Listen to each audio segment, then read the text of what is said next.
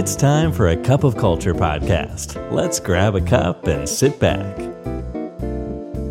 ได้เวลาจิบกาแฟคุยกันเรื่องวัฒนธรรมองค์กรกับ A Cup of Culture แล้วนะครับ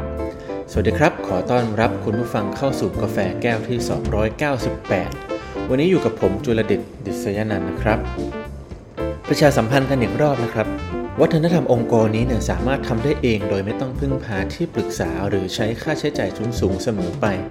ตอนนี้เพจ A Cup of Culture ร่วมกับบริษัท White Side People เรากำลังจะเปิดหลักสูตร Ock Culture Fundamental ขึ้นครับคุณผู้ฟังหากสนใจสามารถอ่านรายละเอียดต่างๆได้ที่พินโพสต์ของ Facebook Page A Cup of Culture ได้เลยครับ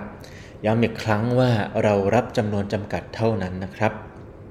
แล้วกลับมาที่เรื่องของเราในวันนี้ครับคุณผู้ฟังหากย้อนกลับไปราวๆสักสามสิบปีที่แล้วเนี่ยการจะติดต่อหาใครสักคนเนี่ยไม่ง่ายเลยนะครับจะต้องใช้ความพยายามเป็นอย่างมากผมจำได้ตัวเองตอนอยู่สักปอสองปอสามเนี่ยถ้าหากต้องการจะติดต่อหาคุณพ่อเนี่ยก็จะต้องใช้เพจเจอร์แล้วการจะเพจเจอร์เนี่ยเราก็ต้องโทรไปที่ call center แล้วความในใจที่เราต้องการจะสื่อออกไปก็จะต้องพูดผ่านเจ้าหน้าที่ซึ่งเป็นคนกลางนะครับสมมติผมจะบอกว่าคุณพ่อครับคิดถึงนะครับหรือว่าจะกลับบ้านกี่โมงได้ข้อความนี้แล้วโทรกลับด้วยเนี่ยไอ้คำพูดทั้งหมดนี้เนี่ยเราก็ต้องฝากไปยังคนคนหนึ่งก่อนแล้วให้เขาพิมพ์เพื่อส่งไปยังเพจเจอร์ซึ่งพอมาพูดเรื่องแบบนี้ในปัจจุบันให้คิดย้อนกลับไปเนี่ยมันก็เขินมากเลยแต่ณตอนนั้นเป็นสิ่งที่เป็นเรื่องปกติมากๆนะครับที่การที่เราอยากจะคุยกับใครสักคนต้องฝากคนนึงไปบอกเทียบกับตอนนี้เนี่ยพอเราลองลากเส้นจากจุด A เมื่อสามสิบปีที่แล้วมายังจุด B ก็คือปัจจุบันเราจะเห็นช่องว่างของความสะดวกสบายในการสื่อสารที่ใหญ่มากๆนะครับแล้วถูกเติมเต็มเรียบร้อยด้วยเทคโนโลยีต่างๆไม่มีอะไรจะสะดวกรวดเร็วมากไปกว่าที่เป็นอยู่แล้วจริงไหมครับแต่คำถามสำคัญก็คือแล้วเหตุใดมนุษย์เราเนี่ยกลับเผชิญกับความโดดเดี่ยวมากอย่างที่ไม่เคยเป็นมาก่อนคุณไรอัน เจอร์กินส์ซึ่งเป็นนักเขียนแล้วก็นักวิจัยว่าด้วยเรื่องของความโดดเดี่ยวในมนุษย์โดยเฉพาะเนี่ยพูดว่าความไม่เป็นเหตุเป็นผลนี้เนี่ยโดยเฉพาะในกลุ่มคนรุ่นใหม่ที่กำลังเติบโตขึ้นมาเนี่ยทำให้เขาเนี่ยใจสลายนะครับในงานวิจัยเชิงลึกของคุณไรอันเกี่ยวกับความโดดเดี่ยวเฉพาะเจาะจงไปที่พนักงานในองค์กรเนี่ยบ่งชี้ให้เห็นตัวเลขหนึ่งที่น่าประหลาดใจนะครับพบว่า เจ็ดสิบสองเปอร์เซ็นต์ ของพนักงานเนี่ยรู้สึกอ้างว้างเป็นเช่นนั้นจริงๆนะครับโดยสาเหตุหลักๆเนี่ยมาจากรูปแบบการทำงานแบบ work from home หรือว่า hybrid workplace ในครั้งแรกผมก็ประหลาดใจอยู่พอสมควรเพราะสิ่งที่เราค้นคว้ามาเองก่อนหน้านี้หรือสิ่งที่เราเราได้รับรู้มาเกี่ยวกับ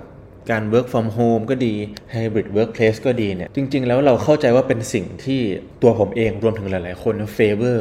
เราเลือกทางเดินแบบนี้นะครับเพราะมันแลกมาด้วยความสะดวกสบายแลกมาด้วยอิสรภาพบางอย่างที่ทำให้เราเนี่ยสามารถจัดการชีวิตของเราได้ดียิ่งขึ้นแต่งานวิจัยนี้เนี่ยมันทำให้เราเห็นอีกมุมหนึ่งว่าความสะดวกสบายเหล่านี้เนี่ยอาจจะเทรดออฟมาด้วยความอ้างว้างความโดดเดี่ยวที่อาจจะค่อยๆก่อตัวขึ้นแล้วเกิดขึ้นกับหลายๆคนแล้วในตอนนี้นะครับและความรู้สึกดังกล่าวนี้เนี่ยก็ยังส่งผลต่อปัญหาสุขภาพกายสุขภาพใจของพนักงานอย่างหลีกเลี่ยงไม่ได้ด้วยซึ่งในท้ายที่สุดเนี่ยก็เป็นองค์กรเองที่จะได้รับผลกระทบนี้ไปด้วยเต็มๆเหตุเพราะพนักงานที่รู้สึกโดดเดี่ยวมีแนวโน้มนะครับที่จะมีความรู้สึกยึดโยงต่อองค์กรเนี่ยน้อยลงเจ็ดเท่าเทียบกับพนักงานที่ไม่มีภาวะดังกล่าวแล้วก็มีความคิดทบทวนอยากจะลาออกจากงานสูงกว่าปกติเพิ่มขึ้นอีกสองเท่านะครับในงานวิจัยของคุณไรอันเนี่ยพบว่าปัจจัยที่ทำให้คนเรารู้สึกโดดเดี่ยวนอกเหนือจากเรื่องของรูปแบบการทำงานที่ทำให้เราอยู่กับตัวเองมากยิ่งขึ้นเนี่ยประกอบไปด้วยสามสิ่งหลักๆนะครับอย่างแรกก็คือ social isolation ร่วมๆสองปีแล้วนะครับที่เรานะถูกปลูกฝังให้รักษาระยะห่างจากคนอื่นเข้าไว้เนาะเราไม่ควรสูงสิงกับใครในทางกายภาพนะครับโดยไม่จำเป็นเพื่อจะช่วยยับยั้งการแพร่เชื้อของโรคระบาดจะว่าไปแล้วก็เป็นเหตุผลที่คนส่วนมากยอมรับแล้วก็ปฏิบัติตามแต่โดยดีนั่นแหละนะครับเพราะเราก็อยากเห็นโลกของเรากลับสู่ภาวะปกติโดยเร็วแต่อย่างไรก็ตามทักษะการเข้าสังคมเนี่ยกลับค่อยๆเจือจางลงข้อสองครับเรากำลังอยู่ในยุคที่ปฏิสัมพันธ์กับผู้อื่นเนี่ยถูกลดทอนลงด้วยการเข้ามาของเทคโนโลยี มื่อสังเกตรอบตัวเราดีๆเนี่ยโอกาสที่จะนำพาเราไปสู่การสร้างปฏิสัมพันธ์กับคนที่ไกลตัวหน่อยไกลตัวในที่นี้คือไม่นับคนในครอบครัวหรือเพื่อนสนิทของเราเนี่ยนะครับกำลังถูกแทนที่ด้วยเทคโนโลยีมากขึ้นเรื่อยๆเปรียบเทียบให้เห็นภาพเนี่ยร้านเช่า ดี วี ดี เนี่ยถูกแทนที่ด้วยสตรีมมิ่งการทำอาหารหรือออกไปทานข้าวนอกบ้านเนี่ยน้อยลงกว่าเมื่อก่อนด้วยทางเลือกอย่างฟู้ดเดลิเวอรี่ซึ่งก็ต้องยอมรับว่าโซลูชันต่างๆเหล่านี้เนี่ยข้อดีก็มากกว่าข้อเสียนะครับแต่สิ่งที่มีความคล้ายกันของความสะดวกสบายเหล่านี้เนี่ยคืออาจทำให้เราขยับตัวหรือออกไปไหนมาไหนน้อยลงทุกทีข้อสามครับเรากำลังเข้าสู่โลกที่ใช้คำว่า dependency shift คือด้วยเทคโนโลยีใหม่ๆที่เกิดขึ้นทุกวันนี้เนี่ยมันกำลังนำพาเราไปสู่โลกแห่งการพึ่งพาตนเองในอดีตจนถึงปัจจุบันเนี่ยเราอาจจะคุ้นชินกับการแก้ไขปัญหาต่างๆโดยการยื่นมือออกไปขอความช่วยเหลือจากคนอื่นเราเชื่อว่าสองหัวเนี่ยย่อมดีกว่าหัวเดียวร่วมด้วยช่วยกันเนี่ยย่อมดีกว่าในการแก้ไขปัญหาแต่ก็อีกเช่นเคยนะครับปัจจุบันเนี่ยสิ่งเหล่านี้ถูกแทนที่ด้วยวิทยาการแล้วก็ความก้าวหน้าทางเทคโนโลยีก๊อกน้ำรั่วเครื่องใช้ไฟฟ้าเสียประกอบเฟอร์นิเจอร์ไม่ต้องเรียกเพื่อนบ้านหรือว่าใครมาช่วยแล้วนะครับเปิด YouTube ทำได้เองเลยดังนั้นในโลกอันแสนวุ่นวายนี้เนี่ยเทคโนโลยีมอบความสะดวกสบายให้กับเราซึ่งก็แลกมาด้วยปฏิสัมพันธ์กับเพื่อนมนุษย์ที่น้อยลงไปเรื่อยๆในท้ายที่สุดเราอาจพบว่าตนเองเนี่ยมีชีวิตที่ปลีกวิเวกหรือโดดเดี่ยวมากขึ้นเว้นเสียแต่ว่าเรามีความตั้งใจมากๆที่จะใช้ความพยายามในการออกไปปฏิสัมพันธ์กับผู้คนจริงๆและในขณะที่โซเชียลมีเดียเหมือนจะทำให้เรามีตัวตนที่แวดล้อมไปด้วยผู้คนมากมายแต่นั่นก็เป็นแค่เปลือกนอกสุดเท่านั้นเองนะครับสามข้อที่กล่าวมานี้เนี่ยจริงๆแล้วเทคโนโลยีเป็นสิ่งที่ดีนะครับมันช่วยอำนวยความสะดวกแล้วก็ทำให้ชีวิตเราเนี่ยง่ายขึ้นในหลายๆด้านตัวผมเองก็ใช้เทคโนโลยีค่อนข้างมากในชีวิตประจำวันนะครับแล้วก็ไม่ได้บอกว่าสิ่งเหล่านี้เนี่ยเป็นสิ่งที่ผิดแค่ชวน step back มาลองสังเกตดูว่าเอ๊ะมันเป็นเช่นนั้นจริงๆไหมที่ว่าตัวเราเนี่ยคุยกับคนน้อยลงทักษะการเข้าสังคมของเราเนี่ยมันมีความติดติดขัดขัดบางอย่างขึ้นไหมรวมถึงอาจจะเช็คสุขภาพจิตสุขภาพใจของตัวเราเองนะครับว่าเรากำลังเผชิญกับภาวะโดดเดี่ยวอยู่หรือไม่ดังนั้นทั้งหมดทั้งมวลนี้เนี่ยหากสิ่งเหล่านี้กำลังก่อตัวขึ้นในจิตใจของเราเพื่อนร่วมงานของเราหรือพนักงานในองค์กรเนี่ยเราสามารถทำอะไรได้บ้างนะครับข้อแรกนะครับ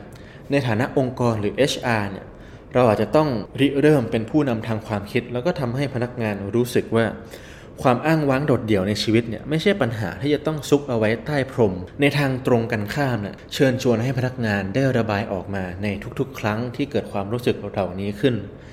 address มันให้บ่อยๆจนในคำว่าโดดเดี่ยวนี้เนี่ยมีผลกระทบเชิงลบต่อเราน้อยลงไปเรื่อยๆจนรู้สึกเหมือนกับว่ามันเป็นเรื่องปกติในที่สุดนะครับ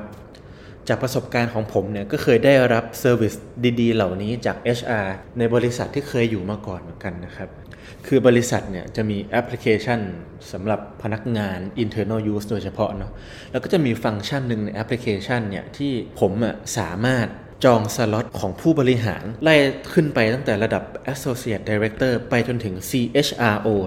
chief human resource officer เลยทีเดียวนะครับผู้บริหารเหล่านี้เนี่ยเมื่อเราจองเวลาเข้าไปแล้วสามสิบนาทีหกสิบนาทีเนี่ยก็เป็นหนึ่งใน เค พี ไอ ของเขาเป็นหน้าที่ของเขาที่จะต้องลงมาคุยกับเราตามสล็อตที่เราได้จองไว้และเราสามารถคุยเรื่องอะไรก็ได้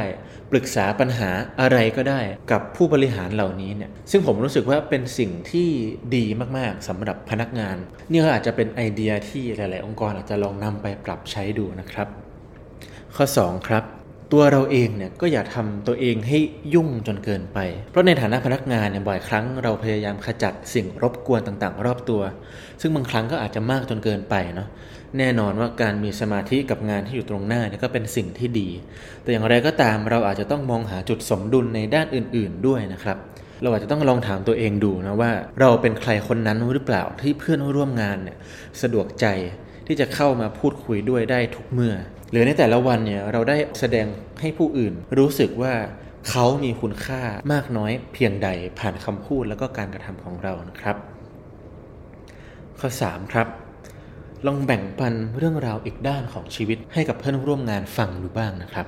จริงๆก็เป็นเรากับเพื่อนร่วมงานนี่แหละมักจะใช้เวลาด้วยกันหลังเลิกงานเพื่อออกไปกระชับความสัมพันธ์หรือเพิ่มความสนิทชิดเชื้อนัดกันกินหมูกระทะก็ดีชาบูก็ดีหรือไปออกกำลังกายด้วยกันก็ดีนะครับกิจกรรมเหล่านี้เนี่ยโดยธรรมชาติเนี่ยมักจะลดโล่กำบังทางสังคมลงโดยอัตโนมัติและแสดงความเป็นตัวตนของเราเนี่ยออกมามากขึ้นแต่ในความเป็นจริงเนี่ยโอกาสเหล่านี้หากพนักงานสร้างขึ้นมาเองอยู่ฝ่ายเดียวเนี่ยก็ไม่ได้จะเกิดขึ้นบ่อยๆทุกๆวันถูกไหมครับคงจะดีไม่น้อยหากองค์กรลองพิจารณาเป็นตัวตั้งตัวตีในการสร้างโอกาสเหล่านี้ขึ้นมาให้กับพนักงานโดยใช้เวลาทำงานที่มีอยู่นี่แหละเช่นการมอบแอร์ไทม์ให้กับพนักงานไปเลยคนละ ห้าถึงสิบ นาทีในที่ประชุมเพื่อเป็นเซสชั่นแบ่งปันเรื่องราวชีวิตส่วนตัวและเมื่อเราแสดงความเป็นตัวตนของเราอีกด้านออกมามันก็จะมีโอกาสสูงมากที่เพื่อนร่วมงานหรือหัวหน้างานเนี่ยเมื่อเห็นอีกด้านของเราก็จะเข้าใจตัวตนของเรามากยิ่งขึ้นนะครับสุดท้ายนี้การฟื้นฟูความรู้สึกอ้างว้างในจิตใจของพนักงานเนี่ยอาจจะไม่ใช่สิ่งที่ทำสำเร็จหรือแก้ไขได้ในชั่วข้ามคืนแต่ก็เป็นสิ่งที่ควรค่าที่สุดที่องค์กรจะเริ่มลงมือทำตั้งแต่วันนี้และประโยชน์ที่ได้ก็อาจจะไม่ตกอยู่ที่องค์กรอยู่แต่เพียงผู้เดียวแต่หมายรวมถึงชีวิตที่ดีขึ้นของคนหนึ่งคนและส่งต่อไปยังสังคมขนาดย่อมก่อนที่จะกระจายออกไปสู่วงที่กว้างขึ้นนะครับวันนี้กาแฟหมดแก้วแล้วครับอย่าลืมนะครับไม่ว่าเราจะตั้งใจหรือไม่ก็ตามวัฒนธรรมองค์กรก็จะเกิดขึ้นอยู่ดีและทำไมเราไม่มาออกแบบและตั้งใจสร้างวัฒนธรรมองค์กรที่เราอยากเห็นกันล่ะครับขอบคุณครับAnd that's today's Cup of Culture. See you again next time.